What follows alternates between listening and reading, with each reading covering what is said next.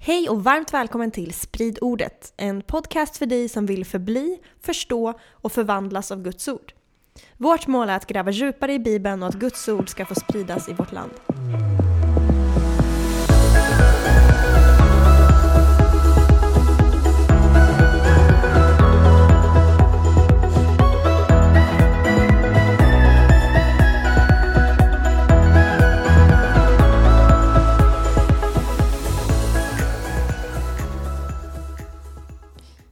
And we're back! Sprid ordet, serien Bibeln och vi är i avsnitt nummer tre.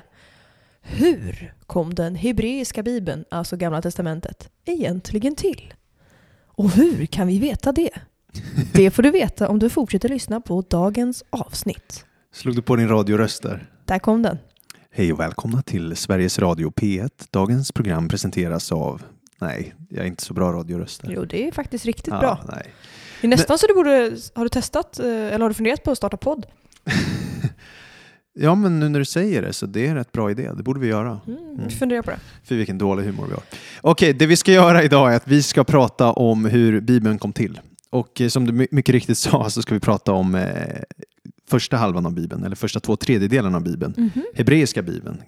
Gamla krist- testamentet. Ja, exakt. Det kristna kallar Gamla Testamentet. Det hebreer eller judar kallar Tanakh, eller Tanach beroende på uttal då. Och vi pratade förra gången om den mänskliga delen av Bibeln, för Bibeln är 100% mänsklig. Och 100% gudomlig. Ja, den lilla detaljen ja. Men just det, så mänskligheten pratade vi om. Och hur det egentligen inte säger emot att det skulle vara Guds ord. Nej, utan snarare upphöjer det Mhm. ännu mer och ger Gud en högre status på något sätt, en vackrare gudsbild. Och det här är så viktigt att prata om, för jag, många människor kan komma till universitetet eller möta någon person, videoklipp på Youtube eller någonting och få lära sig om den här offentliga informationen om hur Bibeln blev till. Och så får man en chock. Det blir en skandal. För Och- att man inser att den var mänsklig. Ja, man inser att det är så mänskligt. Mm. Att det visar sig att Gud inte sappade människor och satte dem i trans. Det visar sig inte att Gud bara tog över dem helt och allt bara kom eller föll ner från himlen. Mm. Utan att Bibeln blev till så som människor gör, genom att skriva ner saker. Ja, Genom att reflektera över saker. Genom att processa saker. och då blir folk chockade och får en troskris. Ja, Mm. Och eh, mig, mig själv inkluderat skulle jag säga nästan. Alltså för att när jag började konfronteras med, för det blir så att man lätt skapar mentala modeller av att Bibeln är Guds ord, då betyder det att den är direkt från himlen alena, typ endast. Ja. Men det stämmer ju inte. Och det har jag Bibeln aldrig påstått sig vara. Nej. Så det blir väldigt märkligt att ha en kris över något sånt. Men det blir som en positiv grej, för då får man fördjupad tro, en mognare tro och en mer insiktsfull tro. Om man sätter sig in i det. Ja, precis. Mm. Så det vi egentligen menar när vi säger att Bibeln är Guds ord, det är ju inte att Bibeln blivit nedtecknad av Gud. Eller tvärtom har varje bokstav och ord i Bibeln skrivits av människor. Mhm. Rent fysiskt. Ja, precis. Och vi menar inte heller att Bibeln har trillat ner från himlen. Utan att det här är ju böcker som är skrivna över ett tidsspann på 1500 år. Mer än 40 olika författare. Ja.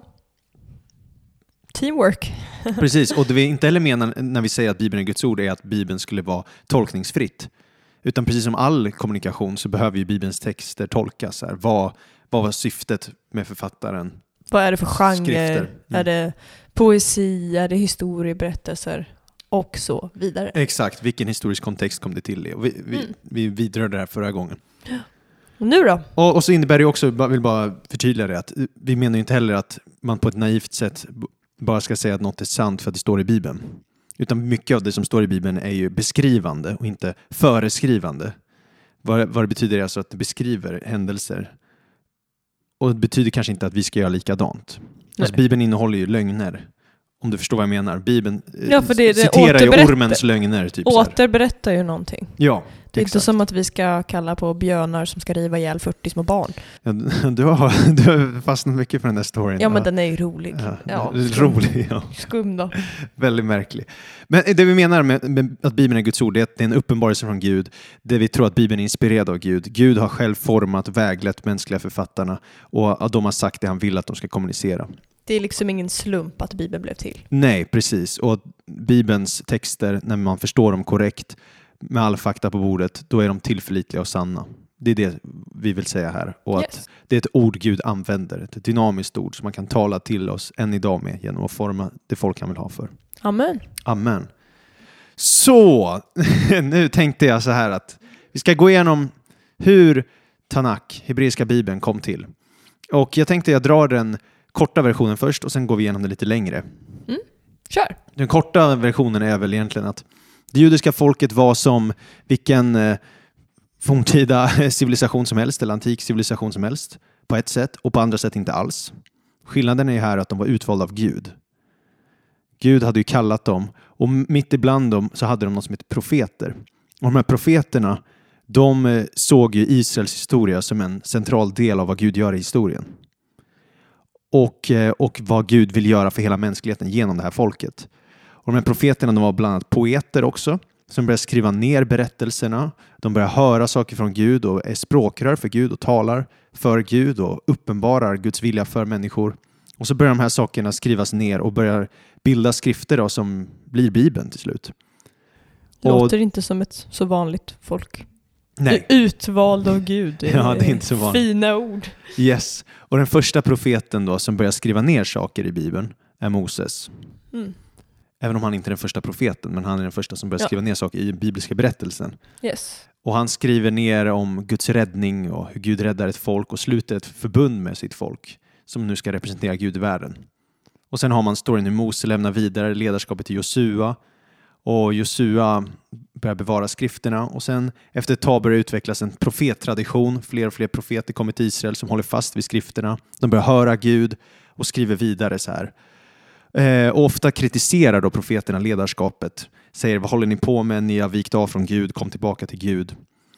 Och det är ju att majoriteten av Guds folk följer inte på hans vägar. Så min, profeterna är ofta i minoritet. De ger en minoritetsrapport över tillståndet och Mm. eh, kallar tillbaka folk till trohet i förbundet.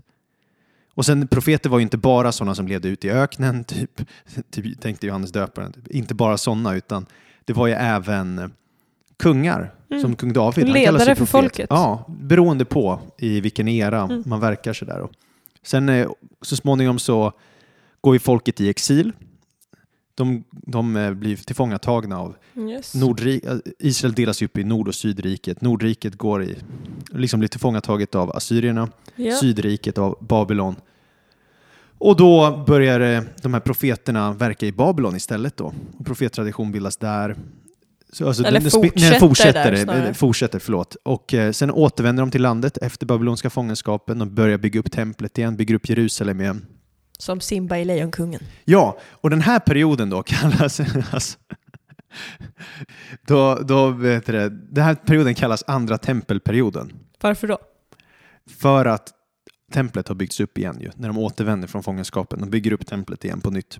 Och under den här perioden från ja, det är några sekel innan Kristus då, fram till 70 efter Kristus kallas andra tempelperioden. Och det är under den här perioden man börjar sammanställa skrifterna och bildar en bibel vi har idag.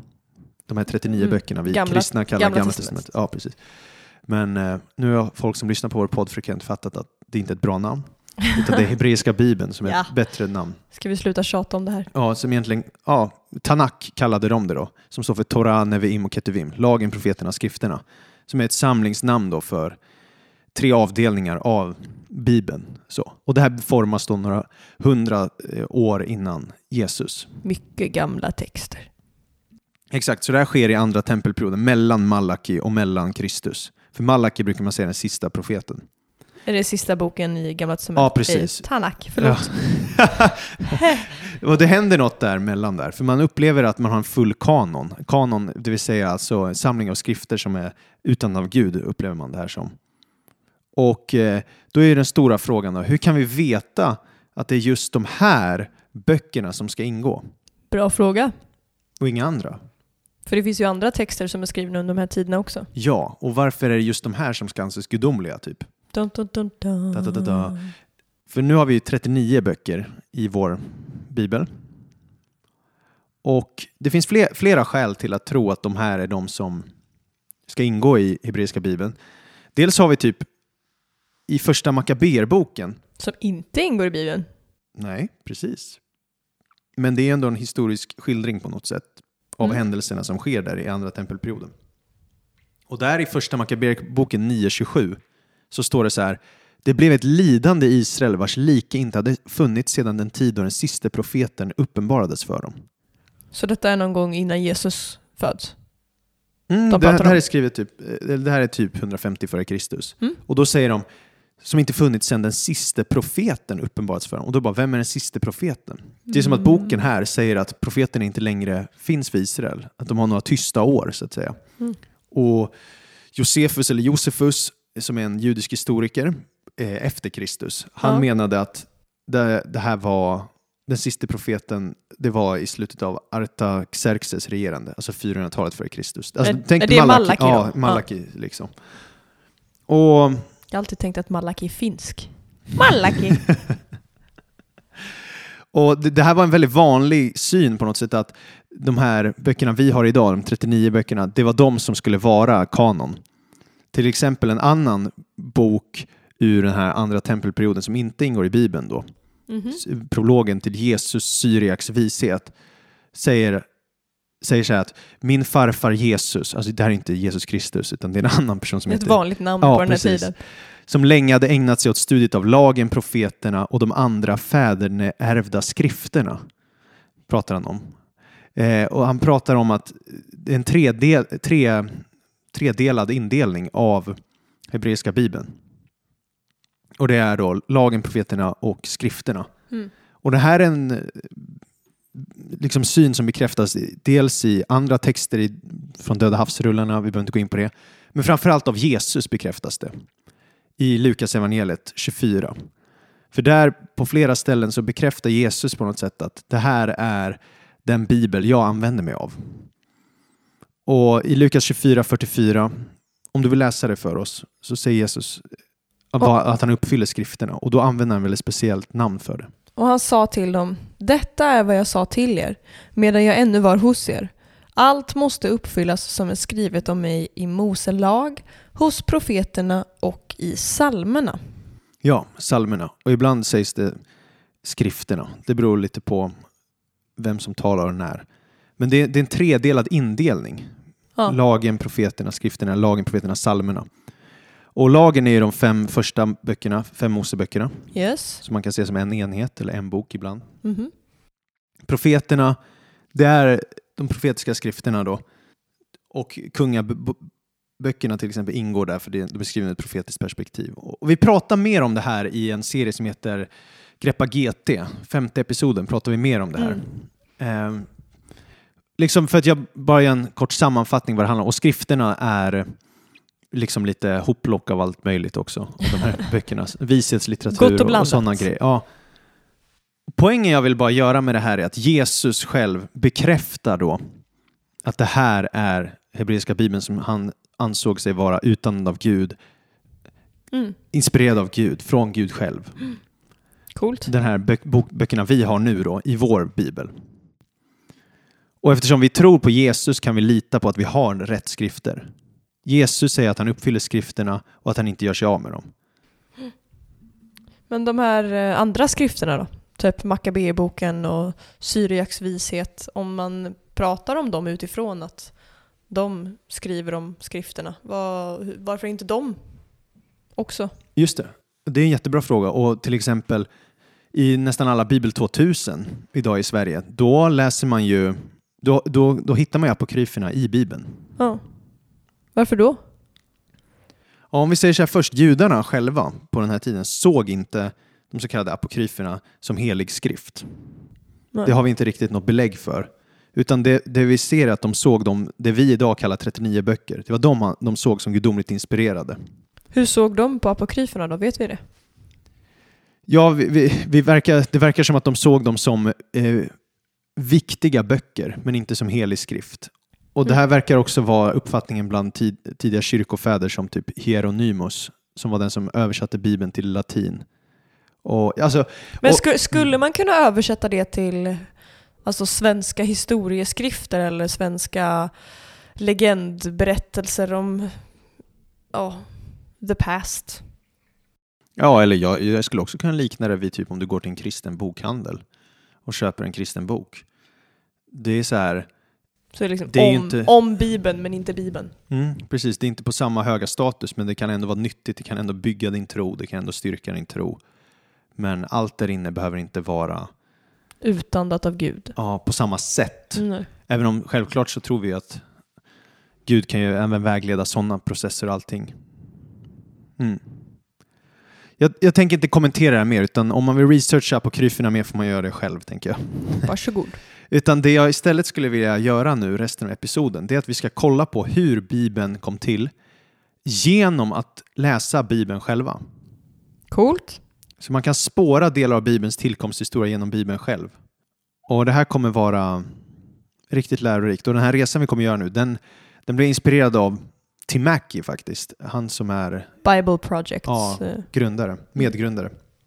Så det här nu, det vi ska prata om nu, det har jag inte kommit på själv, utan Och- han öppnade upp mina ögon för det. Och Bible Project är bland annat en podcast som är ja, men lite lik den här fast på engelska.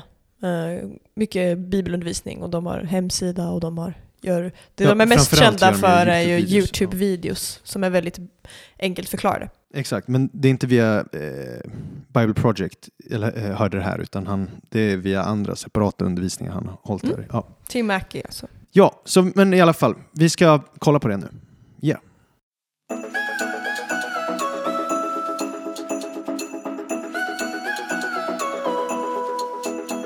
Okej Jenny, nu ska, du få, nu ska vi göra så här bibelkuriosa, Uh-oh. Bible quiz. Och då är frågan på 10 poäng. Vad är första omnämnandet av skrivandet av Bibeln i Bibeln? Jag gissar på i Bibeln, eh, någon av de första böckerna. Ja. Eh, sen så ser jag ju dina anteckningar här så att... eh, Ja, svaret är Andra Mosebok 17. ja, det var precis det jag skulle gifta på. Ja. Här kan vi se Bibeln, Bibeln, Bibeln. The Bible. ja, in the making för första gången. Så jag, jag tänkte att vi ska läsa det här, det är jättespännande. Det är första gången vi ser någon i, i bibliska berättelsen själv skriva ner grejer. Det Spännande. är Andra Mosebok 17 från vers 8. Yes, vi kör. Sedan kom Amalek och stred mot Israel i Refidim. Då sa Mose till Josua, välj ut manskap åt oss och drag ut i strid mot Amalek. Imorgon ska jag ställa mig överst på höjden med Guds stav i handen. Josua gjorde som Mose hade sagt till honom och stred mot Amalek. Men Mose, Aron och Hur steg upp överst på höjden och så länge Mose höll upp sin hand hade Israel övertaget. Men när han lät handen sjunka fick Amalek övertaget. När Moses händer blev tunga tog de därför en sten och la under honom och han satte sig på den. Sedan stödde Aron och Hur hans händer, en på var sida. Så hölls hans händer stadiga tills dess solen gick ner. Och Josua besegrade Amalek och hans folk med svärd. Herren sa till Mose, skriv upp detta i boken så att ni inte glömmer det och inpränta det hos Josua. Ty jag ska utplåna minnet av Amalek så grundligt att det inte finns mer under himlen.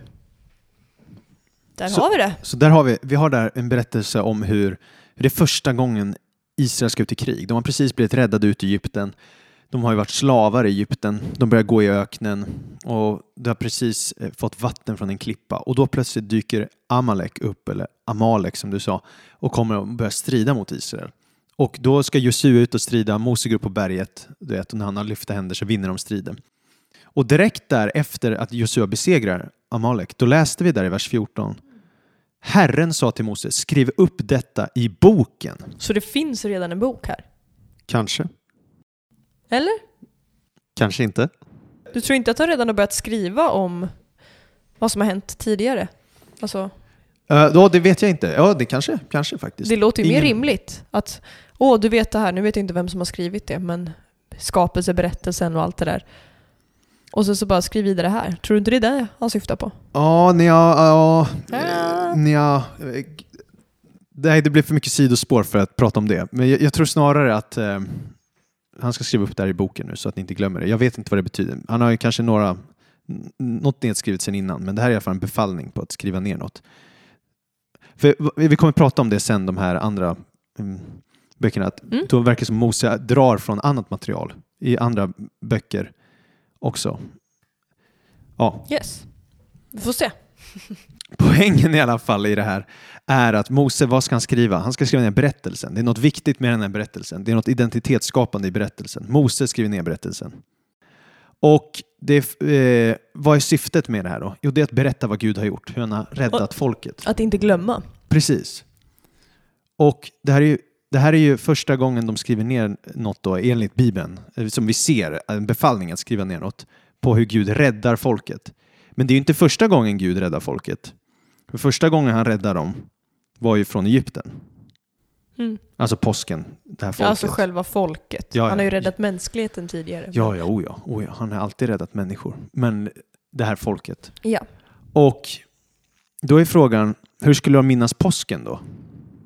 Att de blev räddade ur Egypten? Det var inte genom att skriva upp, skriva Genom ner. högtid och tradition. Eller? Ja, genom en måltid. Ja.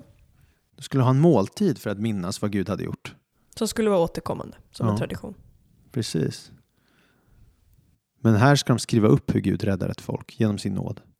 Tänk om vi skulle göra en högtid åt varje grej Gud gör för oss. Då är det bättre att skriva ner det. Annars hade vi inte gjort något annat än haft röda dagar. Ja, Vi har precis. inte fått något gjort. Men det är en spännande parallell där att eh, det är en måltid de ska göra för att minnas påsken. Och sen när Jesus kommer då räddar han oss på påsken och ger oss en måltid för att minnas vad han har gjort i form av nattvard. Mm. Och sen så får vi ju en texter också då Mm. från Nya Testamentet för att minnas hans räddning. Ja, men vi, kom, Mm. vi kommer dit. Om vi tar andra omnämnandet av skrivandet av Bibeln i Bibeln då. Då kommer vi till Andra Mosebok 24. Om vi Vad skönt att jag slapp gissa. Andra Mosebok 24, 3-4. När Mose kom och förkunnade för folket alla Herrens ord och föreskrifter svarade allt folket med en mun. Allt vad Herren har sagt vill vi göra. Och Mose skrev ner alla Herrens ord. Så här är det att Gud har precis talat till Mose på berget om du vet, lagar och regler och sånt där. För att nu har de, han har räddat dem, han har varit trofast mot dem och nu vill han ingå ett förbund med dem. Och då så skriver de ner förbundets ord, förbundsberättelsen. Gud vill ha ett samarbete med sitt folk, eller hur? Så att de kan vara hans kungar och präster och representera honom i världen. Och det Mose ska göra nu är att skriva ner förbundsdokumentet. Så folket ingår förbund med Gud, Lite som vi gör i ett äktenskap. Mm. Det är lite samma grej. Vi, det är typ enda gången man i modern kontext kan säga att man ingår ett förbund. Annars pratar man inte om förbund. Inte i vår kultur i alla Nej. fall. Eller hur? Aldrig någonsin. Och när vi gifte oss, då sa vi våra löften till varandra inför alla i kyrkan. Det gjorde vi rätt i. ja. Och vad gjorde vi där? Vi accepterade de här förbundsorden som auktoritet och bindande i, i våra liv. Sjukt stort. Och det gjorde vi inte för att någon av oss är tyranner. Eller? Eller hur? Utan det gjorde vi för att vi tror att de här grejerna gör oss till bättre människor. Vi ställer oss under en högre lag. Vi ska växa upp, vi ska bli ansvarstagande människor. Och det är lite samma grej med de här... Låter väldigt romantiskt. nej, men, nej men det är samma grej med förbundslöftena Gud gör med sitt folk. Alltså de kan i vissa stunder vara extremt obekväma att agera ut. Men det är fortfarande en gåva. Alltså förbundet är en kärleksgåva från Gud. Och det är ju en, en garant eller ett kvitto på en trygghet. Ja, precis. Och det, och det hjälper en Låter lite mer romantiskt också. sträva mot det vi är menade och kallade till att vara. Ja, amen. Ja, men jag, jag gör det bara för att ge liknelser Jo, men det är bra, och, och det är bra. avdramatisera lite också det här med, inte avdramatisera, utan snarare konkretisera det här förbundsgrejen och Mm. ge en bild på. Det här är förbundsorden. Det är ju något riktigt mäktigt. Alltså att ett förbund med Gud. Det är coolt. Ja, det är riktigt coolt. Och sen en tredje gång då, vi ser i Toran, i fem, fem Moseböckerna, där Gud ber Moses skriva ner någonting. Det är i femte Mosebok 31. Där han först säger åt honom, skriv upp denna sång åt er. Lär Israels barnen, lägg den i deras mun. Den ska bli ett vittne mot Israels barn. First songwriting. Ja, och, ja det, faktiskt inte, men det är en, det är, ja. Den dagen skrev Mose ner sången och lärde Israel barn den. Och, och sen om du läser där vers 24 i femte Mosebok 31. Sedan Mose till alla delar hade skrivit ner orden i denna lag i en bok befallde han leviterna som bar Herrens förbundsark och sa Ta denna lagbok och lägg den vid sidan av Herrens er Guds förbundsark och den ska ligga där som ett vittnesbörd mot dig. Ja, så det, det är typ så här att efter 40 år av Israels uppror i öknen, det här är ju slutet av Mhm. de här 40 åren, då säger Herren åt Moses, skriv en profetisk sång och den här kommer ju förutsäga Israels framtid i Och Mose bara okej. löfteslandet. Ja, och hur de kommer faila, hur de kommer svika Gud, hur de kommer misslyckas. Vi pratar om allt det här i vår serie Ja. Greppageter. Yes. De kommer misslyckas och Moses sång blir så här profetiskt vittnesbörd på att de kommer bli anklagade, men de kommer också komma ihåg att Herren inte överger dem, utan han kommer välsigna hela världen genom dem. Så den börjar i moll och slutar i dur. Skönt. Men det här är så spännande då. Om vi tar de här tre berättelserna i Bibeln själv när Gud uppmanar Mose att skriva ner saker. Andra Mosebok 17, Andra Mosebok 24 och Femte Mosebok 31. Så ska, kommer vi se ett mönster där.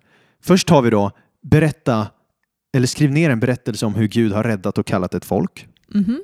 Sen har du skriv ner förbundet med det räddade folket, hur de kan representera Gud i världen. Och sen det tredje då att anklaga eller upp, uppmana dem som är i förbundet och som misslyckas hela tiden i uppror och erbjuder dem hopp och upprättelse i framtiden och kallar dem tillbaks till förbundet. Så det blir som en sammanfattning. Ja, för det är de här tre sakerna Bibeln gör gång på gång på gång igen.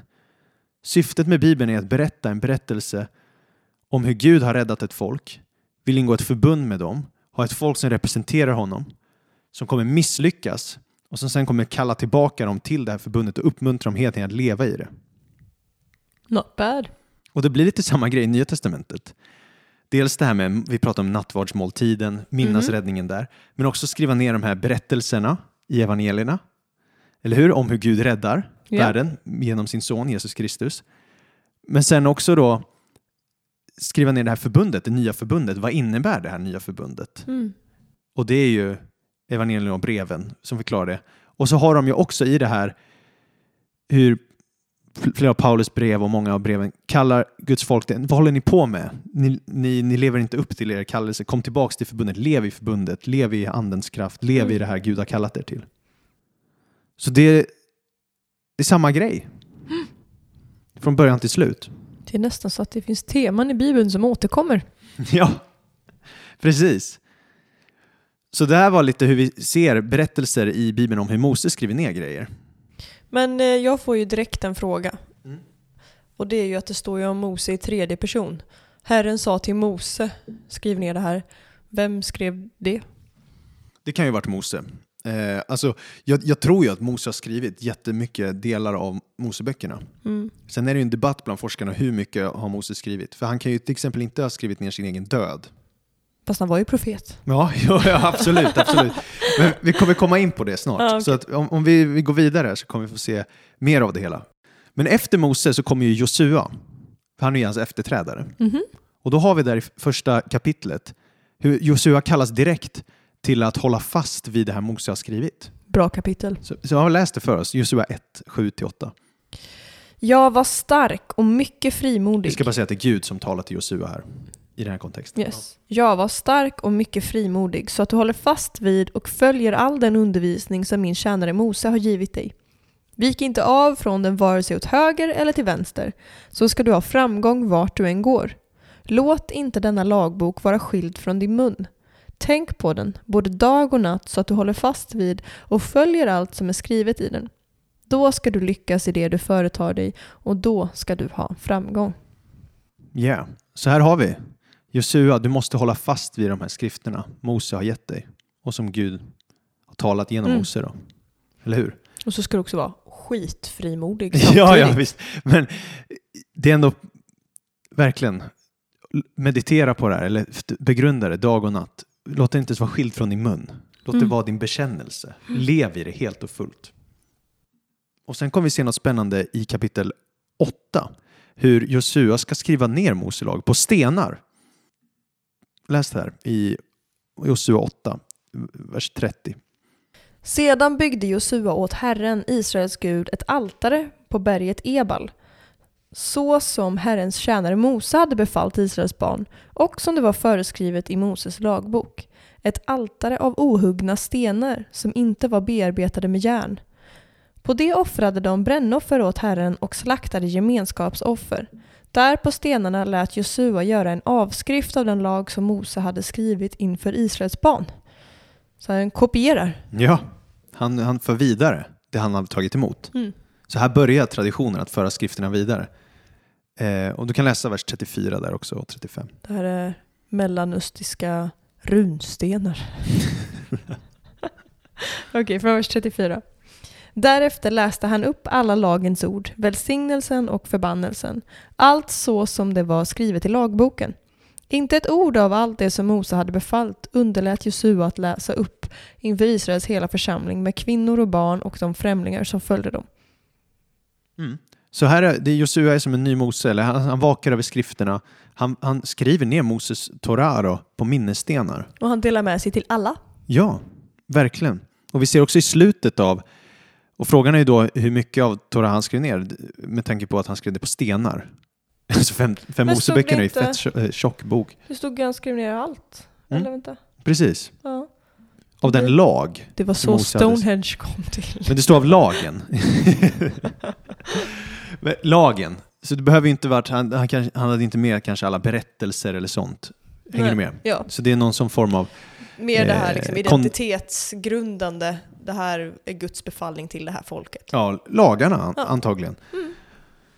Och vi ser det också i slutet av Josua bok 24.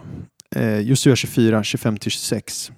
Den dagen slöt Josua ett förbund med folket och förelade dem lag och rätt i Sikem. Josua tecknade upp allt detta i Guds lagbok. Han tog en stor sten och reste den där under eken som stod vid Herrens helgedom. Du vet den där eken. Men så här ser vi hur Josua lägger till och skriver egna saker. Hm. Eller hur? För att han Mm. tecknar upp allt detta i Guds lagbok. Så Josua här fortsätter att börja skriva ner berättelser, skriva ner Tror du att Guds lagbok är alltså allt som är skrivet tidigare då? Eller tror du att det också bara är lagtexterna? Det jag vet inte. Ingen Nej. aning. Ingen aning. Jag bara beskriver vad det står här i Bibeln. Nej. Men Josu, va? Josua för vidare Bibeln. Eller? Mm. Texterna Han utvecklas. fortsätter. Här. Han fortsätter. Och sen Han händer... är mycket frimodig. Ja, han visst, vågar. visst, visst, visst. Men han är också använd av Gud. Så att han skriver skrifter för Josua är någon form av profet. Då. Ja. Men efter Josua, då överger Israel sitt förbund med Herren. Det blir kaos. Och det börjar bli avfall och uppror. Och det blir kaos, ja precis som du säger. Och, och är det här, här kommer vi in på ett viktigt tema nu som kommer prägla Israels historia. Om vi läser Domarboken då, som är nästa bok efter Josua, så ser vi fortsättningen av det här. Då. Domarboken 2. Folket tjänade Herren så länge Josua levde och så länge de äldste leve, de som var kvar efter Josua, och som hade sett alla de stora gärningar som Herren hade gjort för Israel. Och Herrens tjänare Josua, Nuns son, dog när han var 110 år gammal. Man begravde honom på det område där han hade tagit på det område han hade tagit i besittning, i Timnat Heres i Efraims bergsbygd norr om berget Gas. När också hela det släktet hade samlats till sina fäder växte ett annat släkte upp efter dem. Ett som inte kände Herren eller de gärningar som han hade gjort för Israel. Precis, så det står här, folket tjänar Herren så länge Josua levde och så länge de äldste levde. Sen när de dör, de Faller vänder sig bort. Faller sig i glömska. Ja, och de som inte kände Herren, de vänder sig bort från det. Som inledningen på Sagan om ringen. Usch, gåshud. Och det, ja, jag vet faktiskt inte vad du pratar om nu, det var länge sedan jag såg så. Den som vet, den vet. Ja, okej. Så men i alla fall, så från och med nu måste Herren välja en minoritetsgrupp som är trogna representanter bland israeliterna, kallade profeter. För det är här avfallet sker. Och det är nu Gud börjar kalla individer utifrån, resa upp profeter som talar för en, kritiserar och vägleder Israels kungar eller präster eller Mm. vad det nu är i framtiden Domare. som, som storyn kom- kommer föra vidare. Som kallar folk tillbaka till det och de kritiserar de här falska profeterna och ifrågasätter Israels olika institutioner för de är byggda på avfall och inte i linje med förbundsdokumentet. Då. Och det kommer vara massa profeter i bibliska storylinen. Då. Det kommer vara Samuel, Natan, Gad, Elia, Elisha.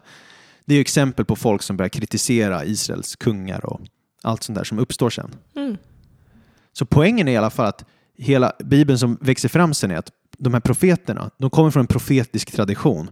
Och det är en minoritetsrapport Mm. inom gamla Israel. Från de som var trogna Herren Mm. och vill följa hans förbund.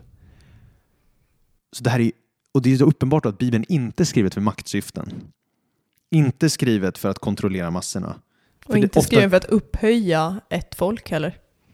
Nej, precis. Det är inte gud. propaganda. Exakt, det är verkligen det. Utan, Vilket är ganska unikt för gamla texter. oh ja, det finns inga texter som kritiserar sina egna kungar Nej. på det sättet som judiska skrifterna gör, eller hebreiska skrifterna gör. Ja. Det är ju helt unikt.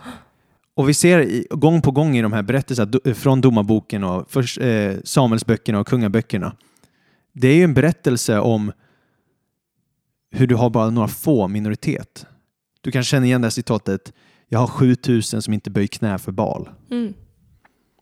från Elias-storyn. Att han har bara en minoritet, 7000. Resten har valt att bli baldyrkare till exempel. Mm. Så Israel bryter det här förbundet gång på gång igen. Gud reser upp profeter. Du vet folk som är likt Mose, de, de lever nära Gud. Och folket misslyckas gång på gång igen.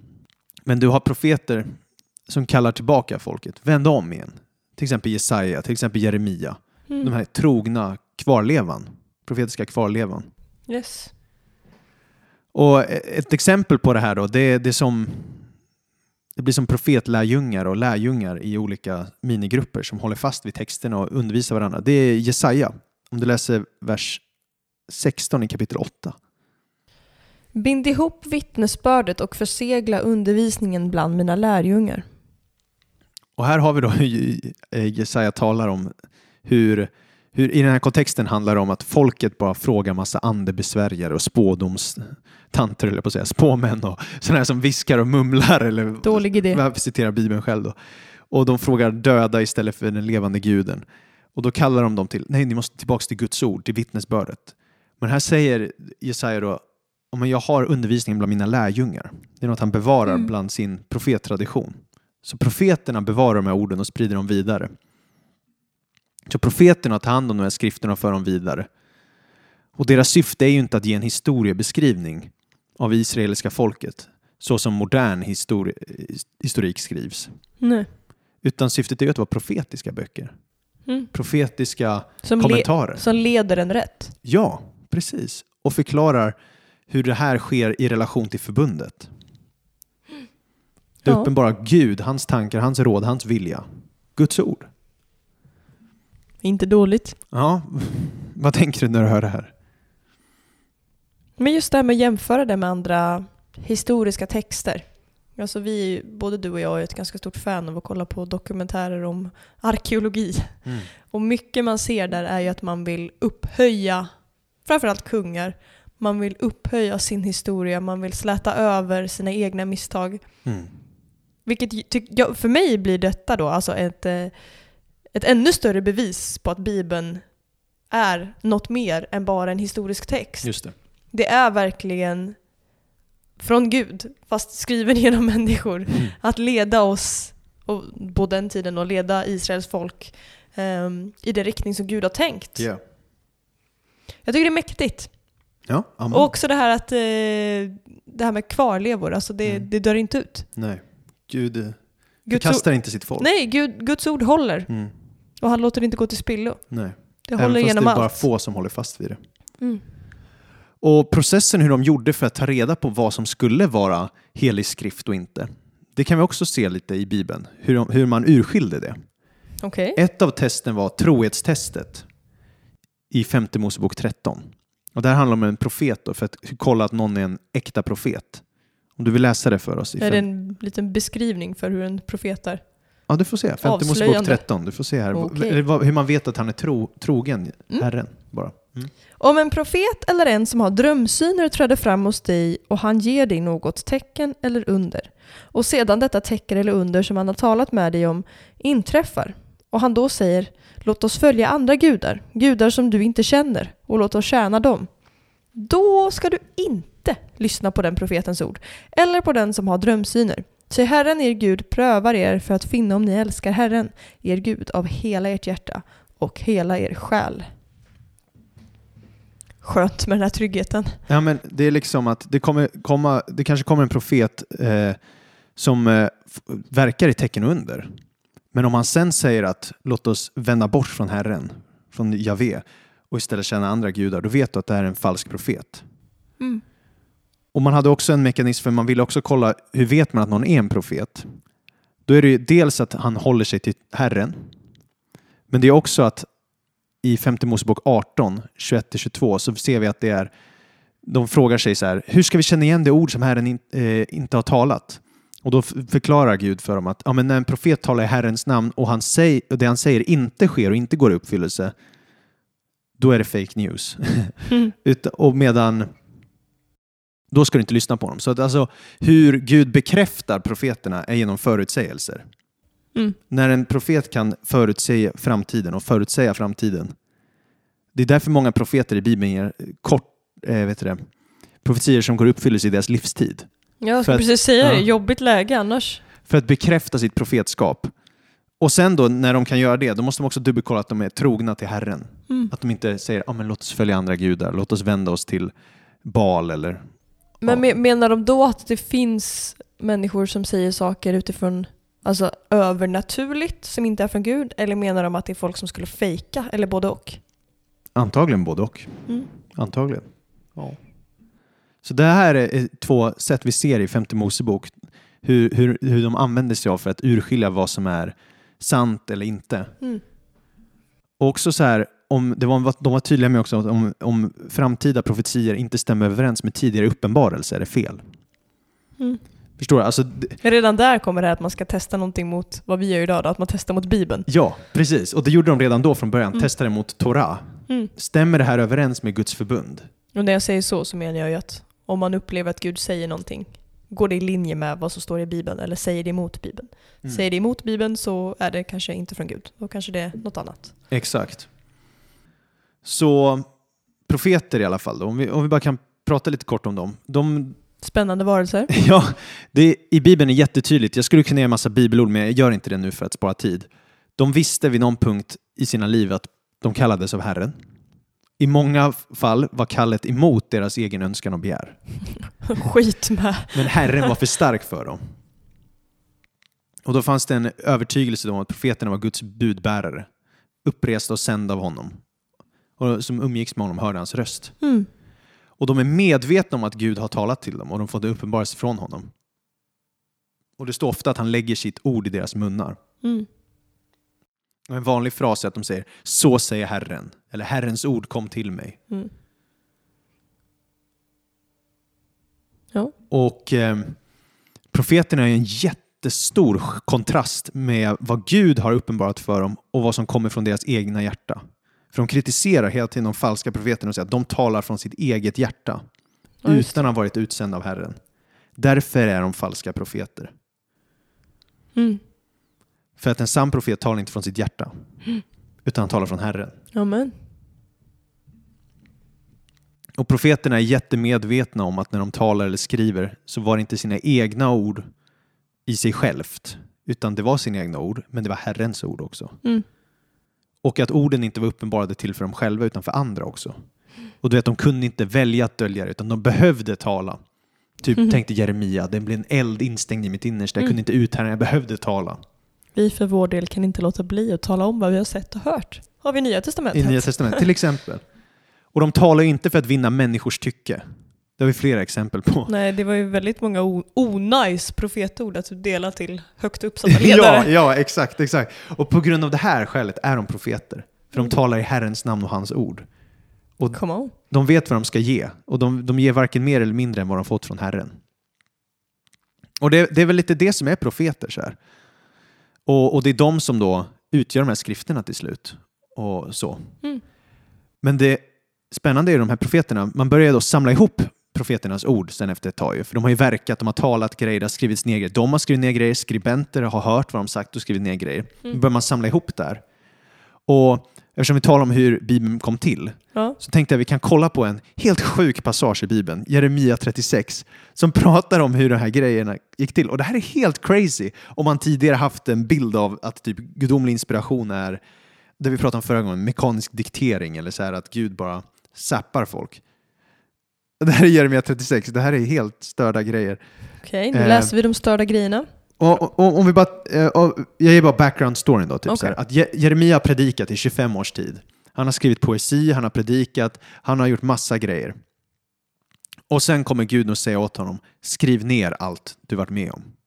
Så vi läser där i Jeremia 36. I Jojakims, Josias sons, Juda kungs fjärde regeringsår kom detta ord till Jeremia från Herren. Han sa Ta en bokrulle och skriv i den upp alla de ord som jag har talat till dig angående Israel och Juda och alla hedna folk, från den dag då jag talade till dig i Josias tid ända till idag. Kanske ska judahus vända om var och en från sin onda väg när de hör om all den olycka som jag tänker låta komma över dem. Då ska jag förlåta dem och deras missgärning och deras synd. Då kallade Jeremia till sig Baruk, Nerias son, och efter Jeremias diktamen skrev Baruk i en bokrulle upp alla de ord som Herren hade talat till honom. Så Gud säger till Jeremia, ta en bokrulle, skriv upp i den alla ord jag talat till dig angående Israel och Juda och alla hedna folk från den dag jag talade till dig i Josias tid ända till idag. Alltså det är 25 års material. Eh, Jenny, du tänkte, därför- Gud sa till dig, skriv ner dina senaste 25 år, allt jag talat till dig. mm. Det är Och- då man anställer någon annan som skriver. Och det är det han gör då ja. Mm. Han säger Baruk, det var min eh, skribent här. Hur kommer han ihåg allt då? Ja, spännande, eller hur? Dels är det väl antagligen att han, han, eh, de stunder han har haft har varit så starka så att han minns det. Eller så hade han scribbles. Ja, det har han ju också, säkerligen. Man hade så dålig handstil så han var tvungen att anlita Ja. Baruk. Men det är så spännande där. Wow, människor skrev Bibeln. Gud använde Jeremias intellekt och Baruks förmåga för att skriva ner allt. Men sen då kommer det ännu sjukare. Då ska Baruk gå och läsa upp allt det här för kungen. Så Baruk går till kungen. Stackars Baruk. Ja, kungen blir så arg. Ja, Han klart. blir så, så arg så att han slänger hela boken i elden. Nej! Och så jag behöver de. Så behöver de skriva upp alla de här orden igen. Och det här är Jeremia 36. Och för att spara tid så behöver vi inte läsa allt, men, men det är det som händer. Ja, vi, vi, om vi, vi läser i vers eh, 21 kan vi läsa. Mm. Då sände kungen Jehudi att hämta rullen och han hämtade den från skrivaren Elisamas kammare. Sedan läste Jehudi upp den för kungen och för alla furstarna som stod omkring honom. Kungen satt då i vinterpalatset eftersom det var i den nionde månaden. Det brann i kolpannan som stod framför honom. Och så ofta Jehudi hade läst tre eller fyra spalter skar kungen av rullen med pennkniven och kastade stycket på elden i kolpannan ända till dess att hela rullen hade brunnit upp i elden som var i kolpannan. Tänk dig allt arbete. Men Kastas skönt för Baruk att han slapp läsa upp den då. Det var ju Nej men han gjorde det. Ja, det var att vi hoppade över nu lite Jaha. texter för att spara tid. Baruk läste upp den, inte för kungen men för Aha. för furstarna där innan som är lite Mm. lägre ställda än kungen. Baruk läser det för dem och de bara Va? Vad är det här? Vi måste tala om kungen för allt det här. Hur skrev du ner allt det här? frågar Baruk. Och Baruk säger det här går att läsa om i typ vers 17 och då säger Baruk Nej men Jeremia dikterade allt för mig. Jag skrev ner det i bokrullen med bläck. typ så bara. Bara så. Ja. Och då, det är då de kommer då till kungen, den här andra. Eh, Jehudi. Ja, precis. Och skrivaren Elisamas kammare tar de den från. Och så Mm. läser Jehudi upp det här för kungen. Och kungen slänger i elden. Kul. Ja. Och då, det Riktigt som, arg med så här istället för att man river sönder någonting så bara tar han typ var tredje rad och bara skär av och bara ragear. ja, och det som händer vidare i Jeremia 36 då, det är att efter kungen bränt upp rullen med allt Baruk skrivit upp då, efter Jeremias diktamen, då kommer Guds ord till Jeremia igen och så säger Herren till honom, ta dig en annan rulle och skriv i den allt som stod i den förra rullen. Nej. Den som Jojakim, judakung, brände upp. Och då står det där i vers 32. Jeremia tog en annan rulle och gav den åt sekreteraren Baruk, Nerias son. Och han skrev efter Jeremias diktamen ner i den allt som hade stått i den bokrulle som Jojakim, judakung, hade bränt upp. Och till detta lades många liknande ord. Tänk på det nästa gång din dator kraschar mitt under en hemtenta. ja, visst, visst. Men poängen varför vi läser det är att Jeremias bok har en komplex tillkomsthistoria. Verkligen. Och den döljer inte. Välskriven. Ingen- Reviderad. Ja, men det är ingen dold agenda. Det är ju öppen info här i Bibeln. Alla kan ju läsa det. Vi läser det nu i Jeremia 36. Mm. Och varför det är så viktigt med sådana här grejer, det är väl också att folk tror ibland att det var en liten cirkel män med långt skägg som var ondskefulla som valde att skriva Bibeln för att manipulera massan för att vi ska få massa pengar. Ooh. Det, har du hört den nidbilden av Jo, kristen men tro? typ. Ja, jag har Och hört den. istället var det liksom stackars Baruch som fick skrivkramp. Ja, problemet är ju att den här berättelsen stämmer ju inte alls med historien, den här eh, onda cirkelhistorien, manipulera allting.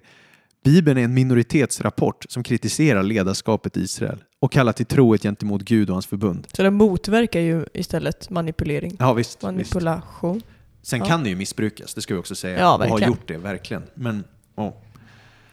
Men poängen är i alla fall att wow vad mänskligt det är. Och det är här då vi inser att okej, så hur skriftens inspiration kom till, det är att Gud, ett väldigt kristet ord då, är försyn. Guds försyn har vakat över det här. Gud har liksom med sin osynliga hand vakat över allt det här när Mm. det blivit till och skrivits ner.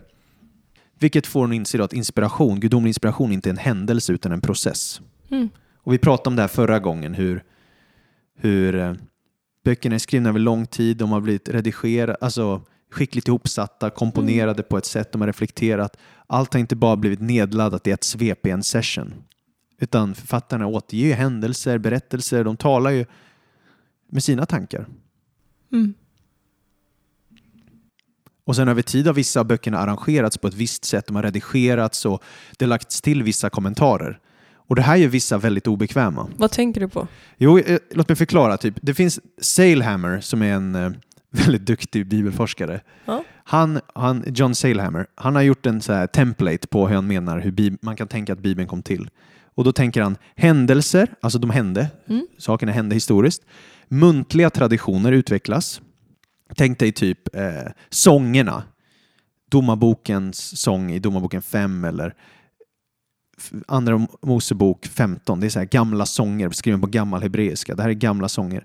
Sen har du tidigt nedskrivna traditioner Mm. som också började uppstå. Så till exempel, då, på tal om det du pratade om där i, i början av Första Mosebok. Då står det till Ja. exempel i Första Mosebok 5, står det Detta är boken om Adams fortsatta historia. Det inleder kapitel 5. Mhm. Detta är boken. Det verkar då som att det är som en, en bok. Förstår du vad jag En menar? bok? Ja, men det är inte... Det, det är något material kanske han har dragit, hämtat sina inspiration ifrån Mose, eller vem det var som skrev det här. Mm. Och samma sak i Josua så refereras det till den redliges bok. På e- engelska Book of Jasher. Eller Scroll of Yashar. Vad är det då? Ja, det är någon gammal bok som de har hämtat material ifrån och använt sig av när de skriver i Bibeln. Samma sak i fjärde Mosebok 21.14 så pratas det om boken om Herrens krig. Det är ju ingen bok vi har idag i Bibeln. Men bibliska författarna använder sig av den för att skriva ner materialet. Mm. Och sen har man så här tidiga samlingar av skrivna traditioner, typ i kungaböckerna. I första kungaboken 14 så pratas det om Israels kungars krönika. Och några verser senare om Juda kungars krönika. Jag har alltid trott att det är krönikeböckerna. Nej, det är det inte, för de är ju äld- äh, yngre menar jag, än eh, kungaböckerna. Jaha. Mm. För de ofta, krönikeböckerna, citerar eh, kungaböckerna också. Och sen har man så här, till exempel i psalm 72, vers 20, så står det slut på Davids, eh, Ishais sons böner. Men va? Psalm 72 är inte den sista salmen av David i Psaltaren. Det finns 150 salmer.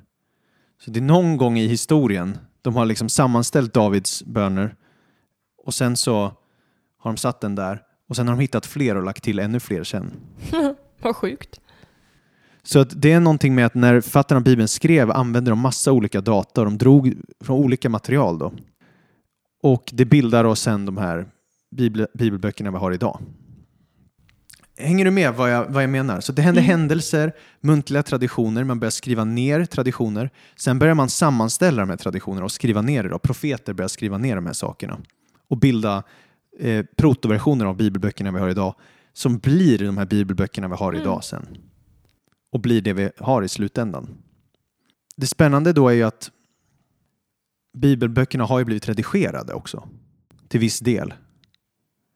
Till exempel eh, om man vill läsa på mer om det här så finns det en jättebra artikel av Michael Grisanti som är en eh, forskare vid eh, vad heter det, Masters Seminary eller lärare där. Han har skrivit en artikel som heter Inspiration, Inerrancy and the Old Testament Canon, the place of textual updating in an inerrant view of scripture. Han har jättehög syn på skriften, precis som du och jag har. Vi har skyhög syn på skriften, vi tror att allt är från Gud. Men han pratar om att man kan ändå se att det finns vissa så här små redigeringar i bibliska texten. Typ första Mosebok 14.14 14 talar om Dan som en plats. Mm. Men historiskt sett hette den eh, Laish, har jag för mig att den hette. Det låter bekant. Ja, och, eh, och den får ju det namnet först i Domarboken 18.2. Då är det någon som har skrivit dit, alltså ändrat namnet mm. för att läsarna ska kunna relatera till det och så här. Mm. Det är sådana små grejer. Och då pratar han om det här i, i den artikeln då om att så här, det ändrar inte vår syn på skriften som utan av Gud och eh, liksom vägledd av Gud. Nej. Utan det här är något Gud har vakat över. Men att det har varit många personer involverat. Mm. Men och det, för att förtydliga det ännu mer. Mm. Precis, och, men det har ändå varit profeter som Ja. har gjort det, eller hur? Och de har varit ledda av Guds ande. Mm. Och det här har gjort då att vi har den bibel vi har idag. Och vi kan ju veta att det här är hebreiska bibeln vi, vi kan lita på för att Jesus bekräftar den. Precis. Och vår tro är främst byggd på Jesus, att han förvandlat våra liv. Och vi har pratat om själva att vi ska tro på Bibeln ju tidigare. Och vi, vi tror på Bibeln helhjärtat. Men det är en väldigt mänsklig process hur Bibeln kom till. Mm. Och man behöver känna till de här grejerna, för annars kommer man få en riktig käftsmäll om man blir exponerad för den här faktan utan att ha haft den mentala bilden i sitt huvud. Mm. Amen. Ja. Det blir lite längre avsnitt, men det gör inget. Jag tror det är bra. För att nu också känns det som att vi har egentligen ruschat förbi det här också. Jag tror att det väcker många frågor och det blir lite stressigt. Så Mm. vi kan väl bara ta någon extra minut här och Ja. om du kan dela vad du tänker när vi pratar om det här. Ja men som du säger, det är lite obekvämt. Alltså att höra att någon har varit inne och pillat i Bibeln. Och att den ändå ska vara gudomlig. Det är lite obekvämt. Men det är ju som du säger också, alltså den här bekräftelsen av att Jesus bekräftade så otroligt mycket. Dels att han pratar om skrifterna och använder de termerna, men också att han citerade så otroligt mycket. Och de andra nytestamentliga författarna. Ehm, och att precis som att Gud använder människor idag så använde han människor då. Alltså att, ja men till exempel det här med redigeringarna, nu får du rätta mig om jag har fel här, men om man som predikant läser lite retorik för att göra det ännu tydligare att predika evangelium, då är ju på något sätt, alltså Gud använder det. Och på samma sätt kan Gud använda när någon av de här profeterna då reviderar något ord här och var för att det ska bli ännu tydligare att nå fram med budskapet. Håller du med? Ja, men det är också, jag skulle ändå vilja göra en distinktion där. För att vi tror ju ändå att det här är allt, är- när det kommer till skriften, är allt utandat av Gud. Alltså att det har Ja, en precis. speciell status Ja, ja. jämfört med en predikan. Även jag tror att det är Jag också likställer ju en, en, inte det med Bibeln, pre- predikar Guds ord. Men, men jag tror ju att de här små tweakarna, också redigeringarna, Ja. är också utandade av Gud, inspirerade av. Gud. För att Gud har vakat över den processen. Och det blir det påståendet. Så här. Mm. Och det kan vara i början svårt att smälta, men sen, för det, det är svårt att eh, komma till någon annan slutsats någonstans. För det, Jesus bekräftar skrifterna så tydligt och ändå ser vi ändå att det finns sådana här grejer. Mm. Men när man ser i ljuset av att det är en stor profettradition och man har Mm. verkat med det här. Och då är frågan, kan man fortsätta redigera saker idag? Och det förstår du vad jag menar? Ja. Och då, då börjar man, nej, för, nej, för att Jesus bekräftade skrifterna och säger att det här är de som Precis. är. Och det här, är, ändra inte dem liksom. Ja. Amen. Ingen bokstav eller prick ska förgå ur det här. Så det är som att Guds suveränitet, Guds vakande hand har vilat över allting ändå i det här. Mm. Och det bara ger en annan bild av det. För tidigare kanske man haft bilden att det bara är en person som under inspiration skrev en specifik sak, men att det kan vara flera parter involverat. Som i Jeremia och Baruk. Mm. Baruk var ju inspirerad då av Gud när han dikterade Jeremia. Eller när Jeremia dikterade för honom. Mm. Och vi ser det i Paulus brev också. Vissa av Paulus breven är skrivna av någon annan. Mm. Alltså, vad är det? Romarbrevet. Då står det att, eh, är det Tertius eller någon som har skrivit ner hela brevet åt Paulus? Skönt för Paulus att slippa skriva. Jag kommer inte ihåg om han hette Tertius. Jag minns inte vad han heter nu. Nej, men Ja, det, men i- det är väl ett yrke på den tiden? Ja, precis. Alltså, precis. Och då är skrivare. frågan, var det Paulus som skrev det? Ja, det var Paulus som skrev det. Det var han som dikterade. Det var samma sak. Det är Jeremia som skrev Jeremia bok.